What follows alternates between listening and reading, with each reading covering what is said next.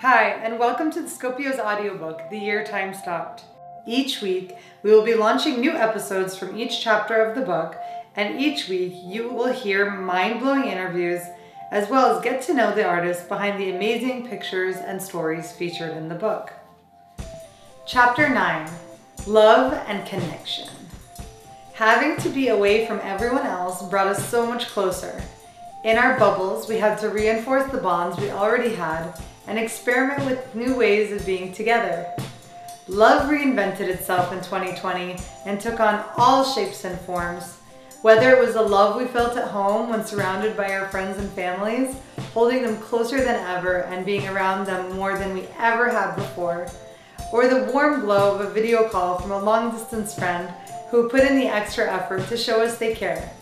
The solidarity of a companion, just you and them against the world. Thank you for spending time with me today. Now let's jump into the interviews from artists featured in the chapter. I was visiting the Dallas Arboretum one day and sitting on one of the park benches. I turned to the left of me and noticed a family of four settling down on a bench. What interests me about this family was the women wearing hijabs, and that wasn't something I see often. The two girls were talking to their mother, and the father was taking some time to look at the park map. After a few moments, I saw the mom reach into her purse and give the girls some money, and they both made their way to the nearby cafe.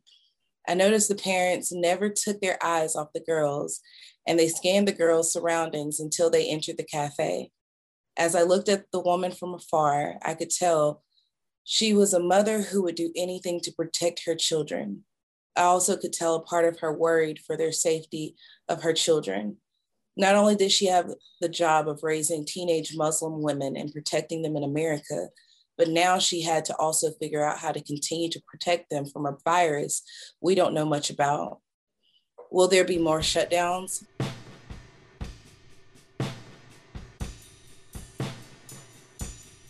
Virtual schooling, proms, and graduations missed.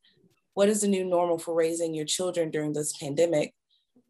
how do you be confident in knowing you're doing the right thing? I took this photo because it shows a sense of protection, but it also shows the underlying concern and what I think everyone has.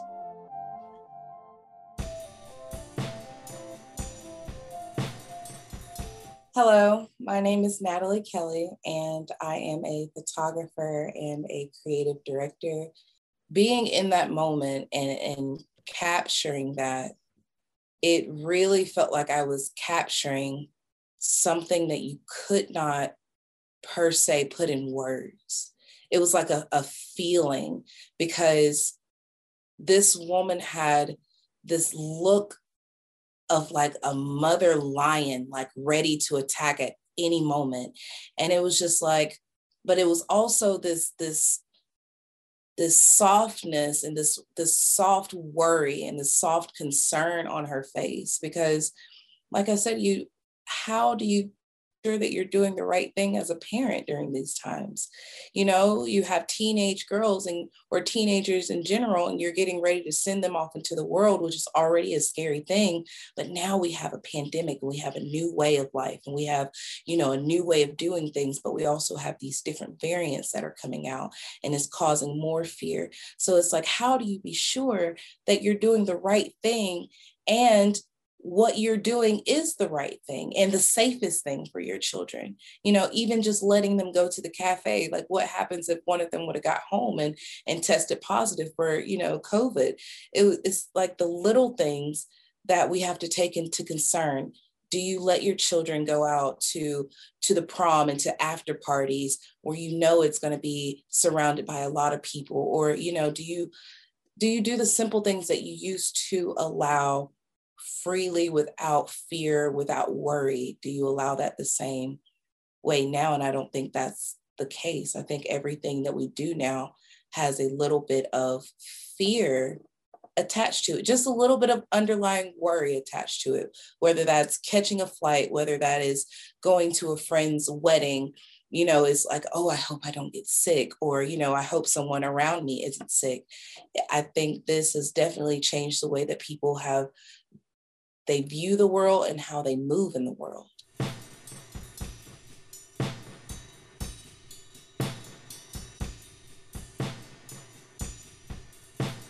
Sitting where I was, um, you you see the the typical people. You see the the couple passing. I saw the mom with her with toddlers passing, but it was something about scanning where you were and seeing her face, and her face said so much. Everyone else was just passing by, but to see her sitting there and it, it was just,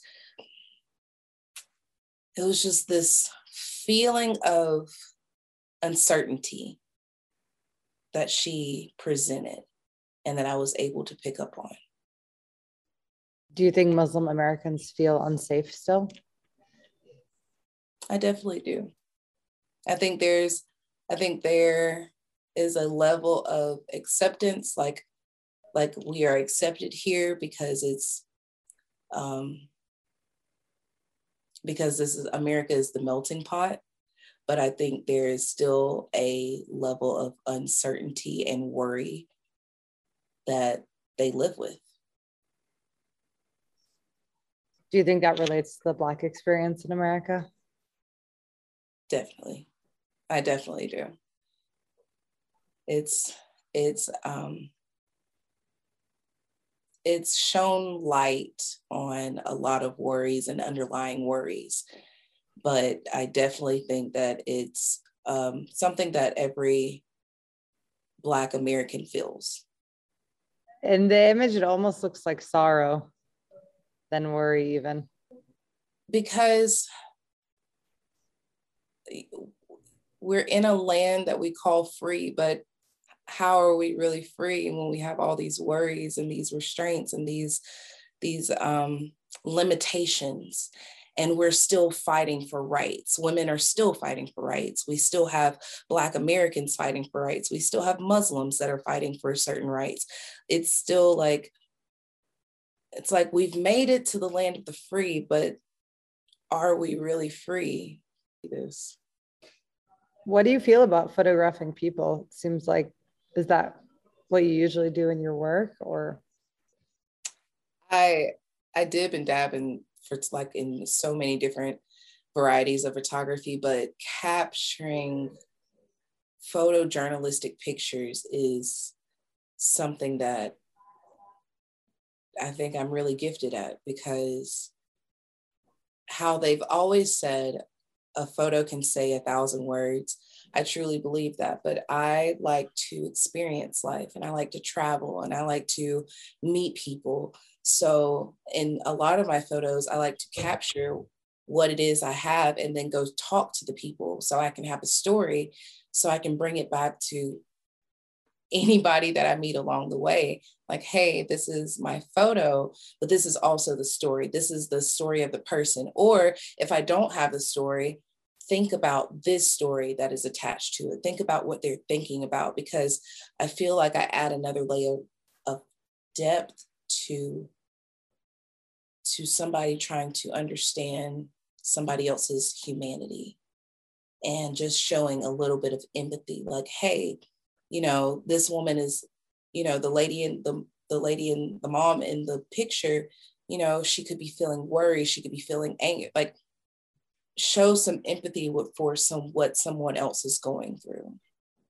and i i like to portray that in my photos i like to portray stories and bring those stories back and let the world see how i view the world every day what are your dreams in life?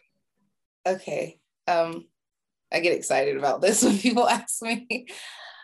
my dream for my life is to travel the world and experience cultures and be able to capture what I'm experiencing because I feel like certain places aren't portrayed exactly how they are or or the the positive side of a place isn't always portrayed.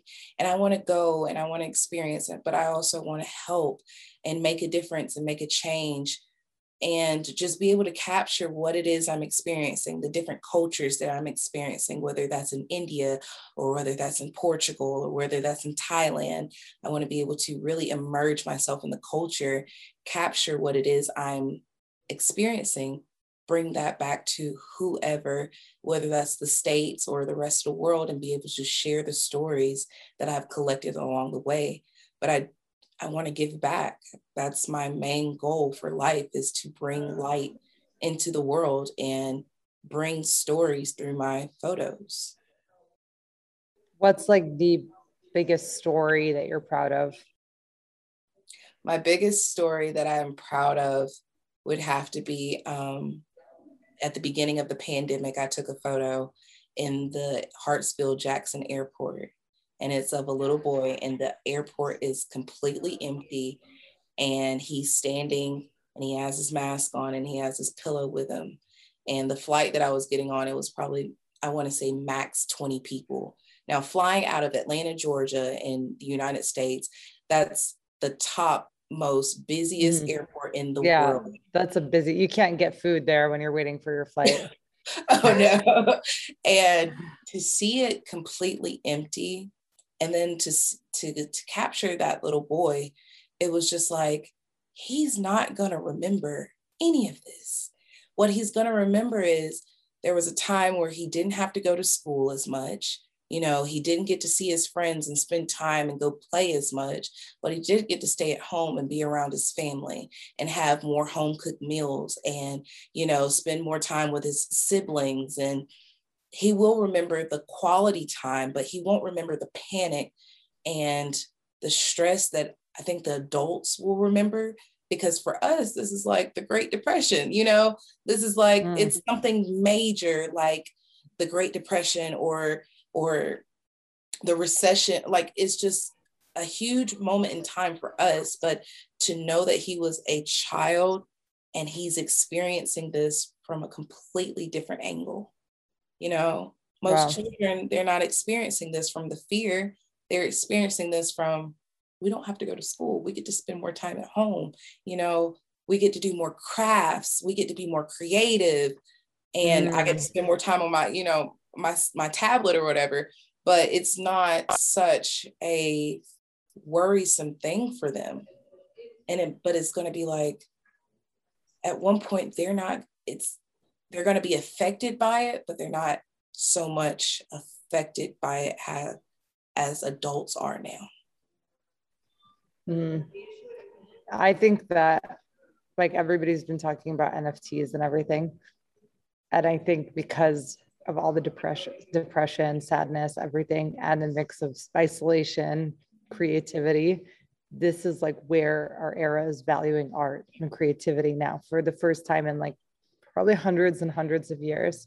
I'm really excited to see how that people are valuing. Storytelling is the number one most difficult skill. NFTs are trading $23 billion a year now. And it's like things are things are really changing for artists. So you're only as good as the story that you can tell, I think. And um, so you have a great head start in, in that in that space, and it's it is super interesting. Yeah, I got on there and just saw. I started seeing people from all over the world, and I just got so excited um, because this is for me. This is a very big thing because I'm from such a small town in Georgia, and to to have a dream and to have a gift, and I know that I have a gift, and to push it out there and and finally like find my community of people and people that see me and understand my art and it's not just a hobby it's actually like she sees the world differently and she has a gift. It feels so good. Like it feels so good. Like it just it almost doesn't feel real like to know that i will be published that i'm published in a book. And it's just like you know the first step but this this is amazing opportunity. I'm so grateful so grateful. Thank you so much. Thank you. I i am really happy for your, that story to be heard.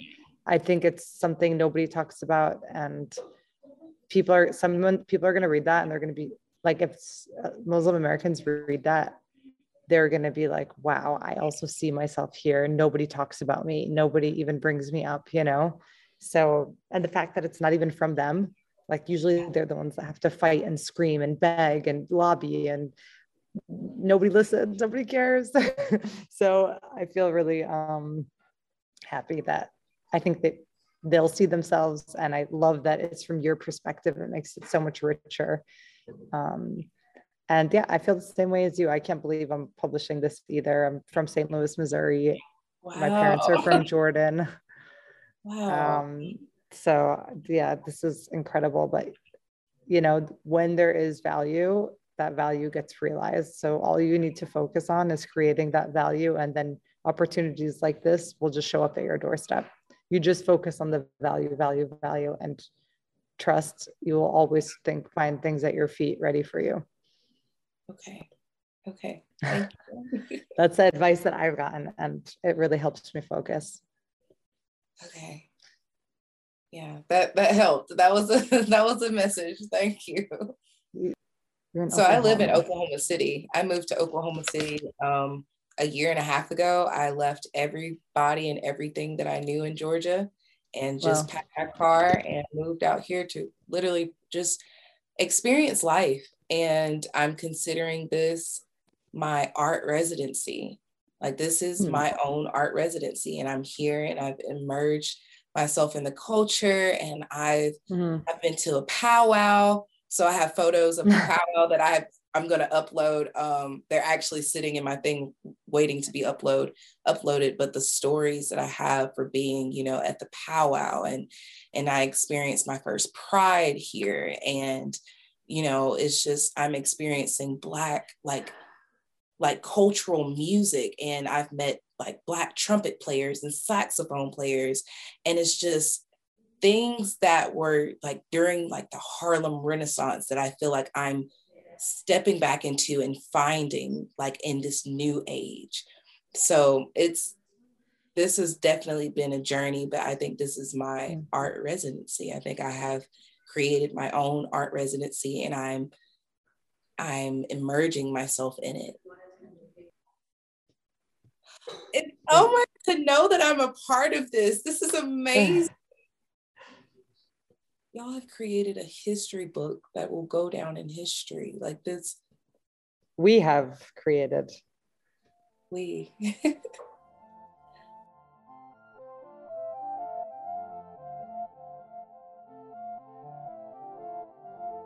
All right, I hope you enjoyed that last episode and learned something new. Don't forget to tune in to the next episode to see what other crazy, incredible, creative, and empowering lessons you can learn from the photos in this book.